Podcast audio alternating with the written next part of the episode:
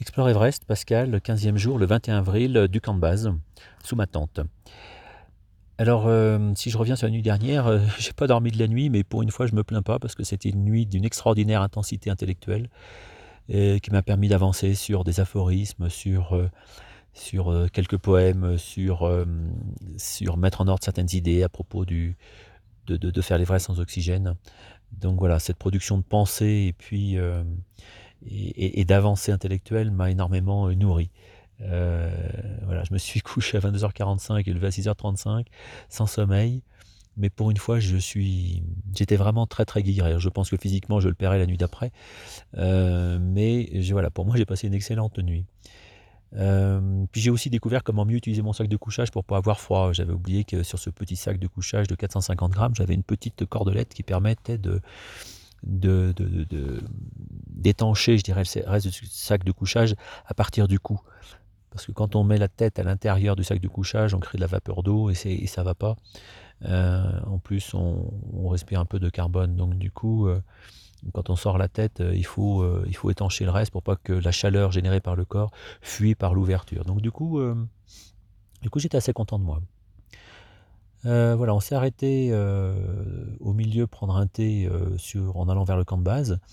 Et là, la grande surprise, hein, il ne nous restait plus que deux heures pour le camp de base et qu'on rencontre d'autres Français, euh, dont un euh, qui a déjà fait deux fois l'Everest par la face nord, euh, un autre qui est pompier. Enfin, on voyait beaucoup d'énergie. je vois aussi que l'ambiance change. Hein. chacun paraît sympa, mais finalement tout le monde se positionne d'une certaine façon. J'ai fait ci, j'ai fait ça. entre les Russes qui sont dans la gloriole et puis d'autres qui se positionnent sur leur capacité. Euh, moi qui ne suis pas alpiniste, euh, je crois qu'il faut absolument que je reste dans ma bulle. Parce que si je me compare, effectivement, par rapport à des personnes qui sont très expérimentées ou qui ont de la gueule, finalement ne vérifie aucune information, eh bien, ça peut paraître, on peut apparaître en fragilité par rapport à ces gens-là. Euh, on apprend aussi qu'au camp de base, il ne faut pas aller du côté des Russes euh, parce qu'ils ont mis des limites et si on les dépasse, euh, ils deviennent agressifs. Alors, est-ce que c'est à cause du Covid ou est-ce que c'est leur nature? Je ne sais pas. En tout cas, ça promet sur la montagne, hein, parce que je rappelle que l'ascension de l'Everest, on est finalement, il n'y a pratiquement qu'un seul passage pour pouvoir aller au sommet, donc on est les uns derrière les autres. Euh, j'imagine s'il y a quelqu'un d'agressif euh, qui veut doubler ou un autre qui veut passer ses doublés, je m'aperçois qu'il y a toutes les mentalités sont présentes quand même. Euh, voilà, donc un, peu burk quoi. après, un peu avant d'apercevoir le camp de base, il faut tout de même dire que ici c'est grandiose. Franchement, ouais, grandiose c'est le bon mot. J'ai pourtant vu hein, des photos des Icefall. Hein.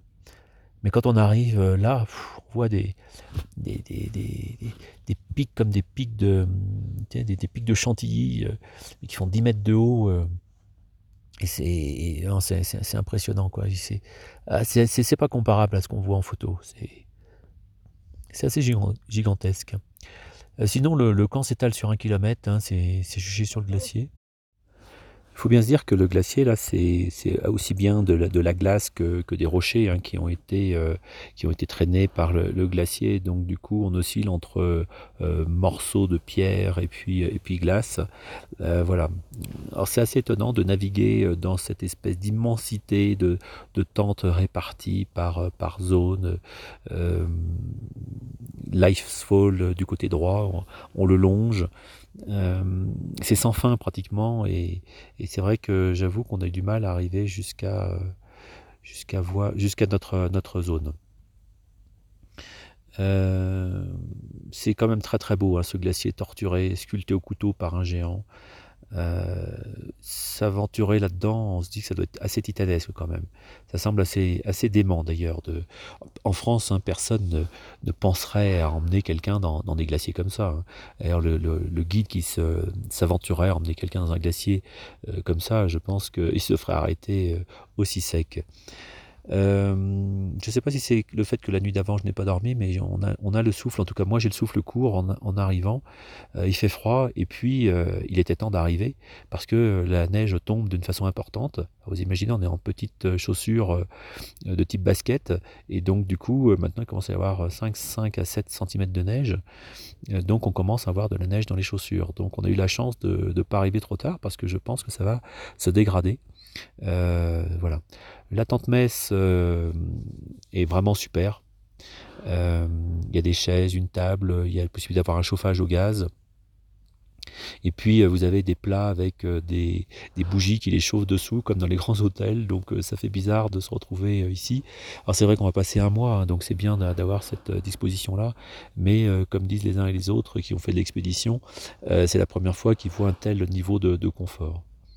Euh, je suis là dans ma tente et puis euh, il fait pas trop froid, 1 euh, degré. voilà, mais il neige, il neige, il neige, il neige, et donc du coup il n'y a pas de réseau. à cause du mauvais temps. Donc du coup on est complètement coupé du monde. Ceci étant une bonne nouvelle aussi, c'est qu'il y a de quoi recharger mon PC. Alors je dis que c'est une bonne nouvelle, c'est peut-être une mauvaise nouvelle parce que ça va m'obliger à pouvoir continuer à travailler.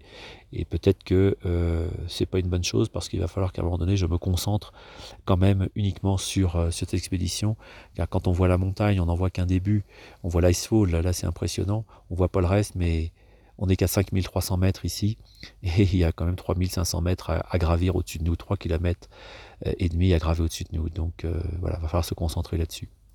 Euh, j'ai récupéré mes deux sacs techniques, et ça y est, j'ai pu retrouver mon bonnet. Et puis là, ben, on prend conscience que le bonnet, on va le garder nuit et jour pendant un mois, puisqu'il faut dormir aussi avec le bonnet sur la tête la nuit pour protéger la tête du froid. Voilà, donc j'ai sorti mon gros sac de couchage, donc j'ai plus mon petit sac de couchage, donc maintenant je vais avoir chaud la nuit. C'est un peu difficile de travailler sous la tente parce qu'il fait froid avec les mains. Euh, bon voilà, ce, qu'on avait, ce que j'avais à dire pour aujourd'hui, c'est vraiment beau, mais c'est un peu gâché par cette, euh, cette météo. Il y a de l'orage avec, euh, avec la neige qui tombe, qui finalement a plombé l'ambiance de l'arrivée, finalement, parce qu'on voit pas grand-chose, et on est coupé de communication, et on ne voit pas la montagne. Mais bon, voilà, on est dans une ambiance nouvelle qui est, voilà, qui est le camp de base, hein, c'est quelque chose quand même.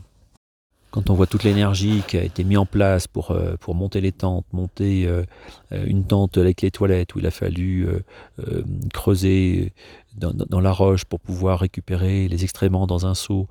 non, non, les, les, les Sherpas, toute l'équipe a fait un travail extraordinaire.